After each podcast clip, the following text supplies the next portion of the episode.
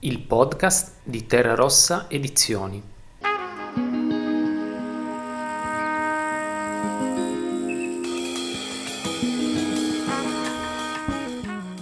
Tra le pagine di Si vede che non era destino di Daniele Petruccioli.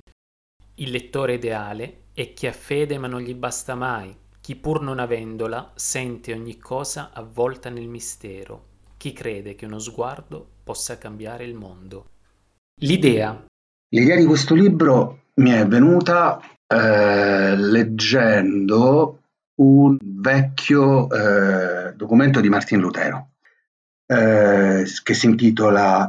in tedesco Sendbrief von Dolmetschen, che vuol dire eh, lettera aperta sull'interpretare ed è la, diciamo così, un pamphlet in realtà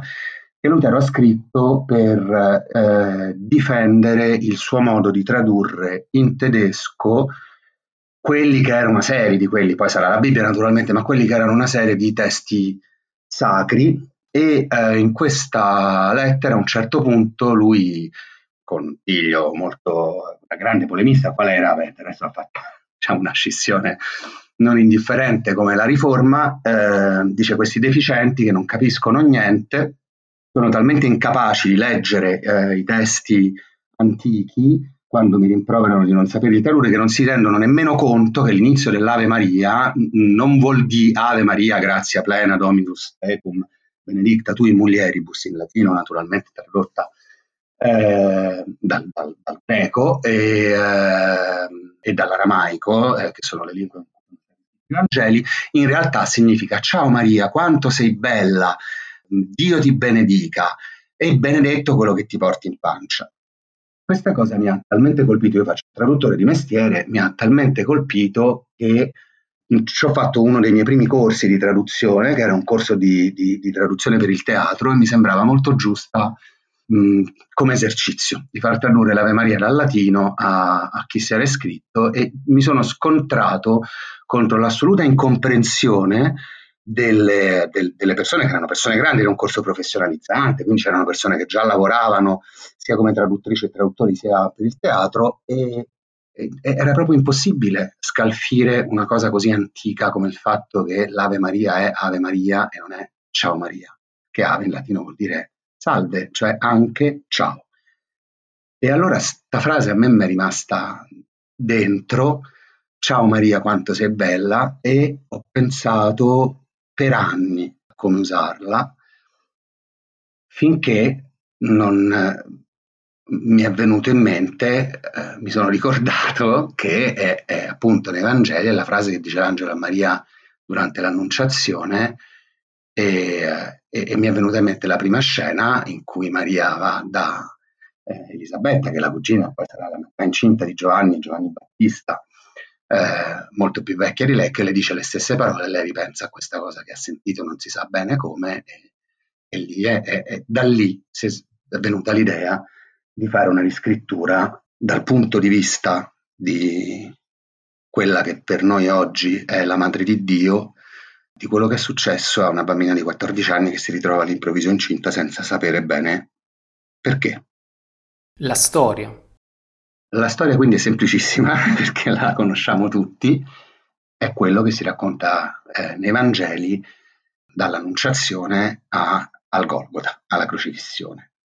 Eh, non lo è in, in, modo così netto e ovvio, nel senso che ho fatto delle scelte, ho fatto un montaggio, ho anche studiato i cosiddetti Vangeli apocrifi, soprattutto eh, quelli della Maddalena, oltre ai Vangeli di Maria, che esistono, sono tutti quelli non riconosciuti dalla Chiesa, sono tantissimi, sono pubblicati tradotte anche in italiano, eh, ma naturalmente non sono, non sono, testi sacri ufficiali, però insomma fanno parte della tradizione, eh, più che altro perché eh,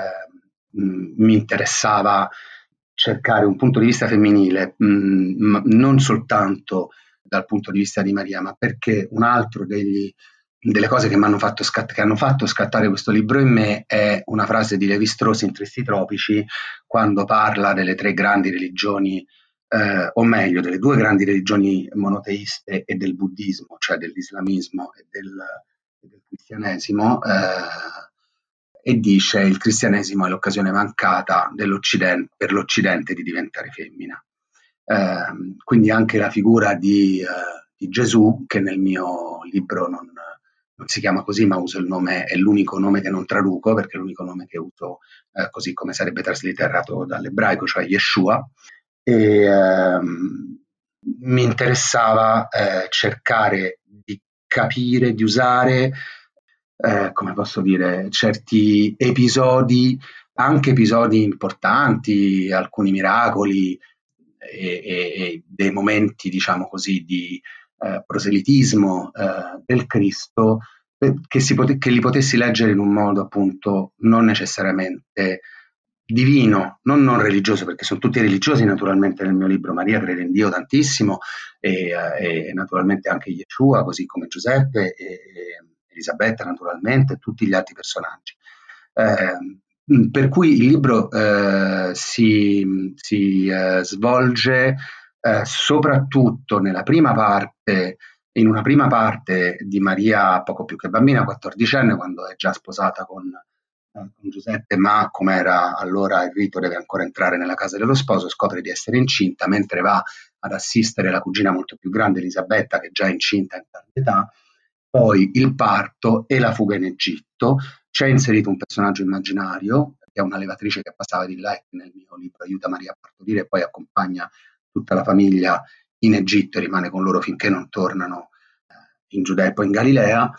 E poi ci sono alcuni episodi eh, che sono proprio chiamati come si chiamano nei Vangeli, che sono riletti eh, da un punto di vista eh, soprattutto del mio personaggio, ma non soltanto, e poi c'è un'ultima parte in cui c'è un rapporto tra Maria e la Maddalena, in cui Yeshua è già diventato il personaggio pubblico che, eh, che conosciamo dai Vangeli, e questo è tutto. Eh, non dico esattamente in che punto il libro finisce, perché finisce in un punto che ho scelto molto specifico. Lo stile. Eh, mi resta da dire del, di come l'ho scritto eh, ho cercato soprattutto di ascoltare questa bambina che poi cresce, ha una voce, il, il libro è in prima persona. In realtà ci sono tre prime persone perché la levatrice Elena a un certo punto al centro del libro fa un discorso, anche lei in prima persona, a Yeshua, prima che lasciino l'Egitto, prima che lui lasci l'Egitto, quindi a 12 anni, quasi 12 anni, con i genitori, e poi alla fine eh, ci sono degli inserti della Maddalena, dei monologhi della Maddalena eh, che parla con Maria, ma essenzialmente è sempre Maria a parlare. E eh, il lavoro è stato soprattutto di ascoltare, ascoltare una voce molto semplice, molto diretta, molto forte, ma senza nessun, almeno ci ho provato a metterci nessun lavoro letterario sopra, proprio di ascolto di personaggio. E, uh, per me è molto difficile togliere. Ecco, qui ho lavorato tantissimo a togliere, a pulire, per cercare di rendere una voce e un personaggio che sentivo profondamente puliti.